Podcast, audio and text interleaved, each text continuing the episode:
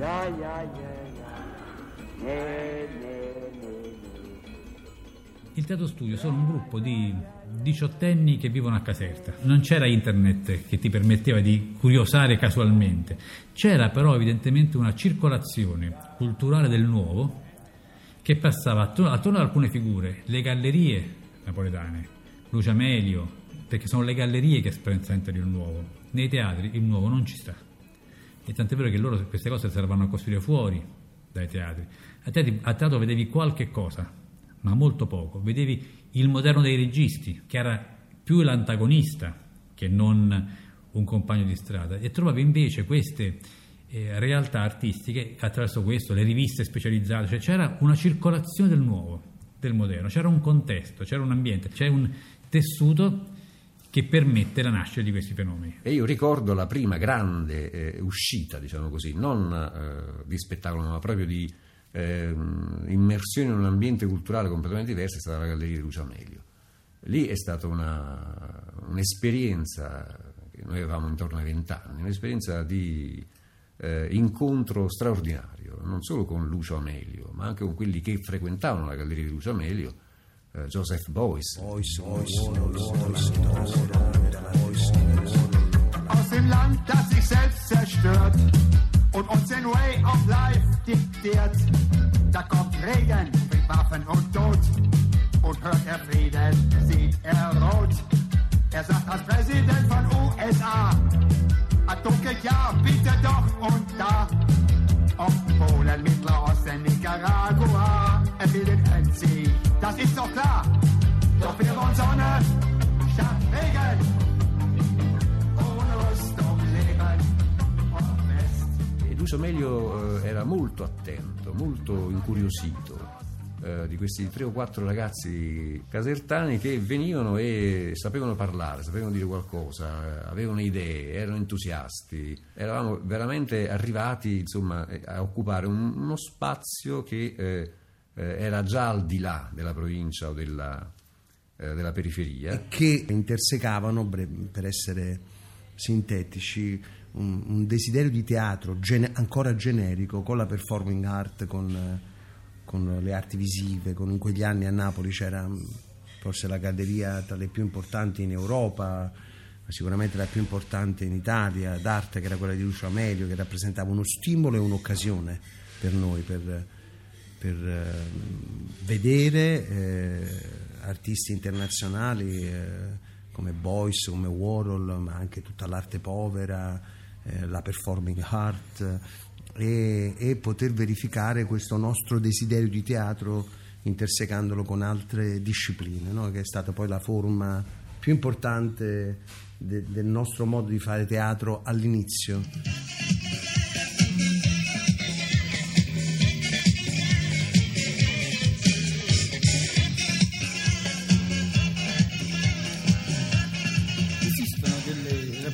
Rappresentazioni che sono al limite del teatro, sono le performance, in cui però gli spettatori, questo secondo livello della teatralità, è confinato al ruolo di cornice. Qui dovrebbe essere, secondo me, la differenza nel ruolo giocato dagli spettatori tra performance nell'area delle arti visive e performance nell'area teatrale.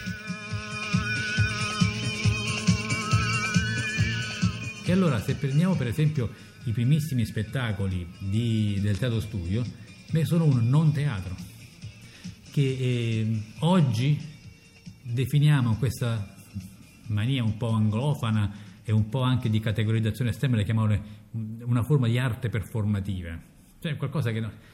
come lo riconoscevi? I primi spettacoli del Teatro Studio come Fogli da un sillabario di, di memoria o Inarditi Cecciati- Ce- ehm, Ceppai del, temp- del tempo non sono degli spettacoli, sono degli eventi in cui in presenza o in assenza addirittura di figure di scena, non ve li chiamo attori, non le chiamo attori proprio perché sono- erano qualcosa un passo indietro rispetto all'essere attori, creavano una dialettica spazio-temporale, occupazione di uno spazio attraverso la luce, attraverso ambienti diversi, il pubblico che era chiamato a muoversi, ad agire. Era una frattura, eh, era una frattura straordinaria.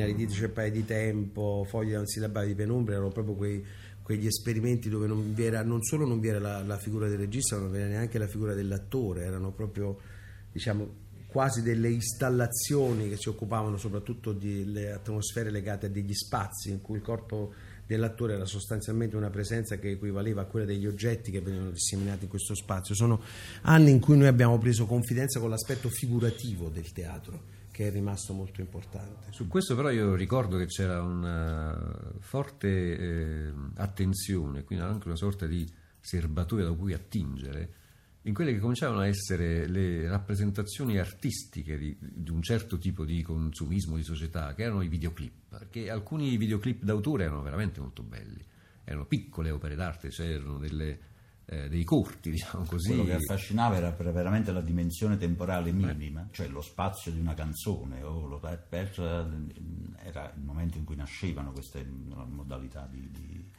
di rappresentazione visiva del, del, brano musicale. Diventavano anche alimento per quello che appunto si potrebbe definire il, eh, il teatro immagine o l'immagine del teatro, l'immagine della rappresentazione.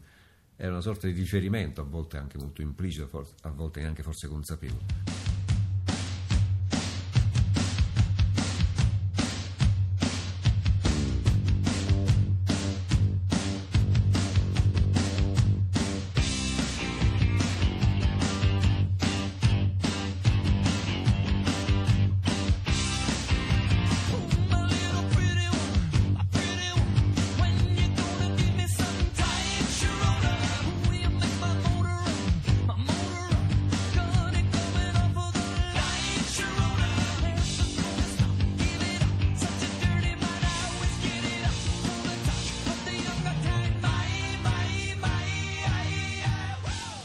Vabbè, la dimensione eh, fisica del teatro, con la dimensione erotica del teatro che domanda continuamente a chi è davanti a te vivo, io sono qua, tu sei qui con me, è una condizione fondamentale perché il teatro eh, si, si, manifesti, questo fascino di un'arte che brucia tutto sul posto non può...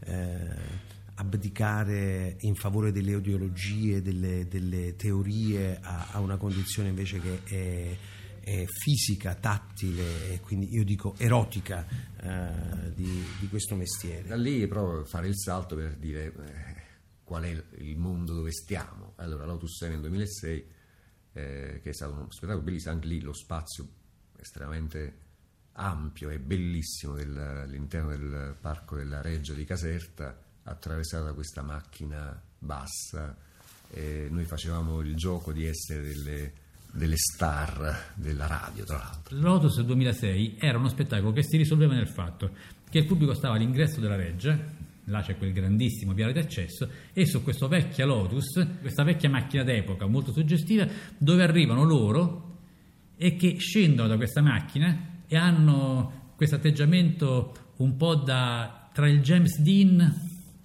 e il 4 di provincia, perché era il gioco che loro facevano fortemente di mescolare queste cose. Quindi un, questi soggetti da discoteca, in qualche maniera, occhiali scuri, camicia bianca, cravattino, pose un po' da, da duro, ma un po' anche da, da piacione, con l'unica attrice che arriva invece che sembra che vuole essere una Marilyn Monroe in qualche maniera, no? E lo spettacolo era questo, e a un certo punto si accende una grande stella eh, di, su una diapositiva, perché poi tutto questo si svolgeva con mezzi di una tecnologia, cioè abbiamo il multimediale elementare, che è una cosa affascinante, e l'idea di una finzione di tecnologia, che era un proiettore che rappresentava questa, questa stella, che sta, come dire, a, che li inquadra, e su queste basi musicali molto incansanti, tu, è questo che hai visto dello spettacolo. E fra l'altra cosa è curioso, questa stella finì sui giornali che sembrava che fosse un'esaltazione delle Brigate Rosse. L'umana idiozia a volte non conosce eh, margini e, e, e, confini. Insomma, delle star, eravamo inquadrati in un in star, era proiettato su una stella, stella sì. no, ma proprio eravamo con lo star system noi eravamo rappresentati lo star system tutto inventato cioè tutto aspirato forse in quel momento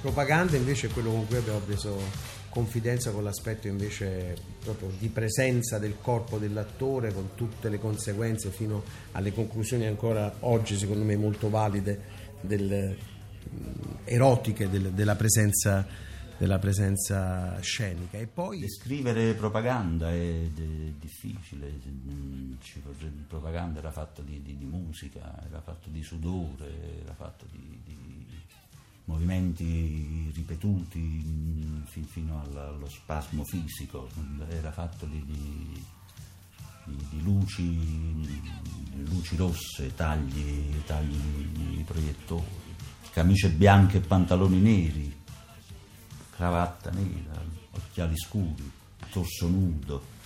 mi ricordo che era una sequenza di scene concluse, ognuna scandite da un pezzo musicale probabilmente. Ognuna chiusa, cioè, un racconto, ognuno aveva un, proprio un, un, teatro di corpo, cioè proprio dell'azione del corpo in assenza di parola, eh, cosa che poi nel tempo si capiva, cominciava a stare stretta attorno. No? Teatro molto gestuale che comunicava soprattutto attraverso la musica e il gesto del corpo, cioè la presenza del corpo in scena era estremamente importante, era molto eh, sottolineata ed era eh, anche con la nudità, eh, la nudità lecita, diciamo, nel senso non si arrivava a, ai nudi del teatro sperimentale di qualche anno prima. Però c'era l'esibizione del corpo in maniera molto forte, diciamo. E il titolo non è eh, casuale, perché quelli erano gli anni in cui eh, la propaganda la si viveva in maniera eh, tale da eh, considerare come un aspetto subdolo della comunicazione sociale, quindi era un aspetto eh, che colpiva. Eh. Naturalmente lo spettacolo propaganda non propagandava niente, cioè, propagandava il teatro, era una propaganda del teatro o del corpo dell'attore, probabilmente del gesto teatrale e, e del corpo dell'attore. E, e, insomma, io me lo ricordo come quelli erano un periodo di grande divertimento, veramente, cioè, erano spettacoli che a farli ci divertivamo assai.